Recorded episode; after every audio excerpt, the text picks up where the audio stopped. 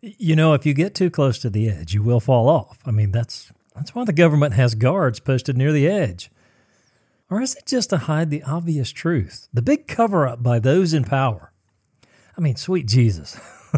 we really need to talk about this one.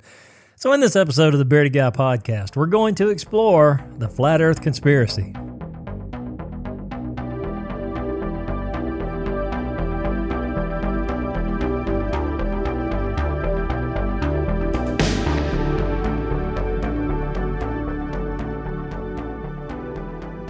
Okay, now any rational person would ask themselves how some have actually come to believe that the earth as we know it is flat. Now, I've had a lot of fun researching this conspiracy eh, because the theories and the and the thought process that that goes into this, while it's entertaining, is way out of left field. But you know what? It's really well thought out. Now, of course, we have photo and video evidence taken from outside the bubble of the atmosphere and that most certainly proves that the Earth is round. Now, not only is our planet round, but the surrounding planets in our universe are undoubtedly round as well. Now, we know because we see photos. Or do we see the truth in the pictures presented to us? You know, that's one of the mainstays of the in the flat earth debate. Photos cannot be trusted because they're so easily manipulated. But let's just say for the sake of the argument that someone was able to nudge you just enough and put an, enough doubt in your mind about something you've known without question since really your early childhood. Would you go all in or would you take a more metered and cautious look at the evidence presented to you? Now, if you're like me, you need the evidence, and without it, I'm a hard sell even on my best day. Now, since early history, there have always been nagging questions and arguments about this very topic with both camps claiming theirs is the proper and right view. And with any debate, there is one constant for both sides of the story. One narrative is right, and the other is obviously wrong. I mean, right?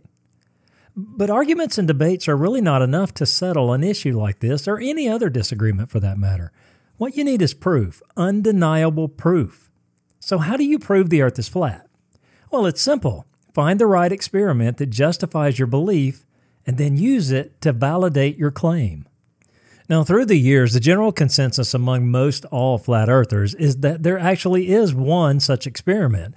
Now, this experiment provided the proof needed to settle this debate and prove their belief that the earth is flat.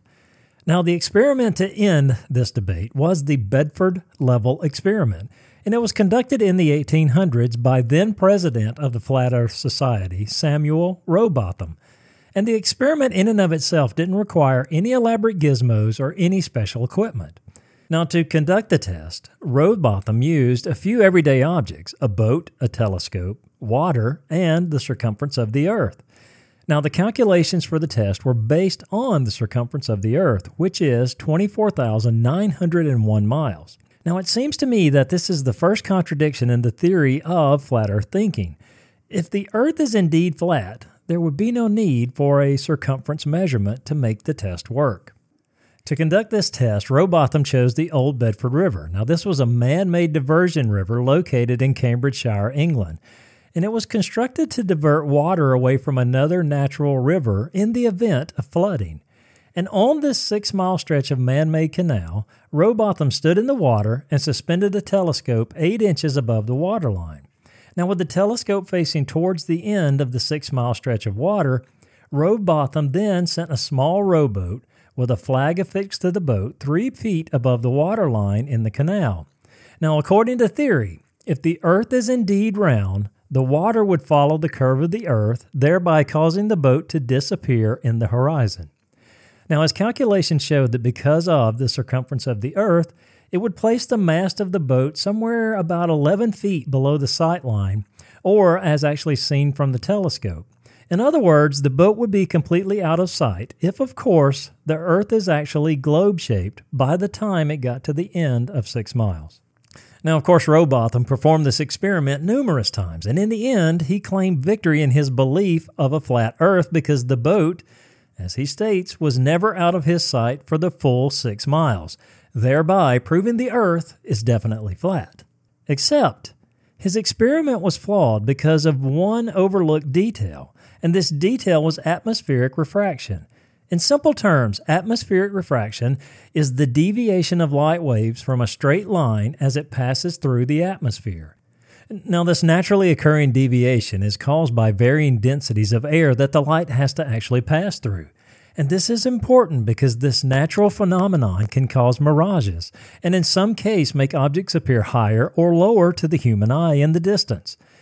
And what Rowbotham was actually seeing was terrestrial refraction, causing the boat in the distance of the canal to appear higher than it actually was. And because of this, he was seeing a mirage of the boat in the distance. Now, even though the results of his experiment have been disproven time and time again, this has become one of the nails that most, if not all, flat earthers hang their hat on.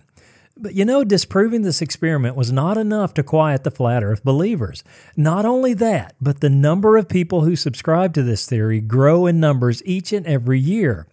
Now, most believers think that the experiment was never disproven and refuse to see the facts that science has provided to actually convince anyone with questioning doubt that the earth is not flat and disc shaped.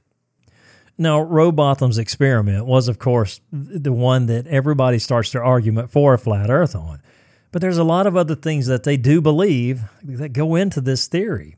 One is that photographs from space showing the Earth are not real, they're just manipulated photos. There is no round Earth. We can't get to the edge of the Earth because the edge is surrounded by ice walls, which would mean, in practical logic, that the Antarctic is the barrier that surrounds the disk. They also believe, believe that what goes beyond the edge of the Earth disk appears instantly on the other side of the Earth. Now, this theory has been around for a long time in flat Earth circles, and the theory is simply this that the Earth, in essence, like the game of Pac Man, has portals, and once you go beyond the edge, you pass through a portal and appear on the other side of the disk. Now, to me, this is one way of getting around the problem of air travel you know, the previous stated ice walls would not be a physical barrier to an airplane. And so the airplane has to have a way to pass from one side to the other. There's also a theory about airplanes that they just fly in circles and that GPS has been manipulated to trick us into thinking we're flying in a straight line. Another one is that the Earth, if the Earth was actually round, people would fall off the face of the globe. That would be the people in the southern hemisphere of the Earth. But what this doesn't take into account is the fact that gravity is generated by the mass of an object. And due to the sheer mass of the Earth, it creates a pulling effect towards its core. And that's what gives us our weight. Now, if you take the, the weight of our bodies, combine that with the gravitational pull of the Earth due to its mass, it's pulling us into the Earth, into towards the core. So gravity is a pull, not a push. Another one is that the sun and moon rotate around the North Pole, much the same as the hands of an analog watch rotating around the center point of a watch. Now, I'm not sure how you would square this one logically because there are a lot more questions that have to be elaborated on and answered to actually justify this position. First, I have to ask what is used to suspend the lights used to represent the sun and the moon? So if the sun and moon are actually spinning on a center axis, on a, on a point in the center of the earth, how do we explain away the rising and setting of the sun? Now, they, they say this is easy. This is how we do it. It's called a perspective effect. In drawings, you can see this in drawings. They use this by basically creating a single vanishing point on a horizontal plane. And they say this is the exact effect that you're seeing as the sun and or the moon actually spin out of your distance of sight. So as you can see, th- there's a lot of contradictions that come into these explanations and they have to create new and even bigger problem-solving explanations to the explanation they just gave my question on the north, north, the north pole being the center point that the the sun and moon lights actually rotate around is to admit that there is a north pole it means admitting that there is a southern pole and that we are on an axis because you can't have one without the other now the next one in the list is they believe that there is no gravity gravity is not real and it's not real because of this fact according to flat earthers that the Earth disk is constantly accelerating upward at 32 feet per second. Thereby, it proves gravity is fake. It proves it because of the constant upward moving movement of the Earth disk, and they say that is what keeps us grounded. So, in essence, we're being held to the surface of the Earth as it travels upward. Another one is the Earth is one half, really. If you, you have to picture it like this one half of a giant snow globe. Think of a terrarium, or actually think of a fishbowl. If there's a dome over the Earth, it creates even more problems that have to be resolved. There's the problem of air travel, air pollution, temperature, and seasonal changes. And some think that this dome over the Earth actually has a dual purpose. It acts as a giant projection screen. That's right, the stars and constellations in the heavens are nothing more than the projections on this giant screen. Now, this also justifies that their view and their belief that the solar and lunar eclipses are actually two dimensional projections and not an actual event. Now, the last one on the list is that NASA has been actively suppressing the truth about the fact that the Earth is flat, even going so far as keeping armed guards along the edge of the ice walls to keep our questioning eyes from seeing the truth.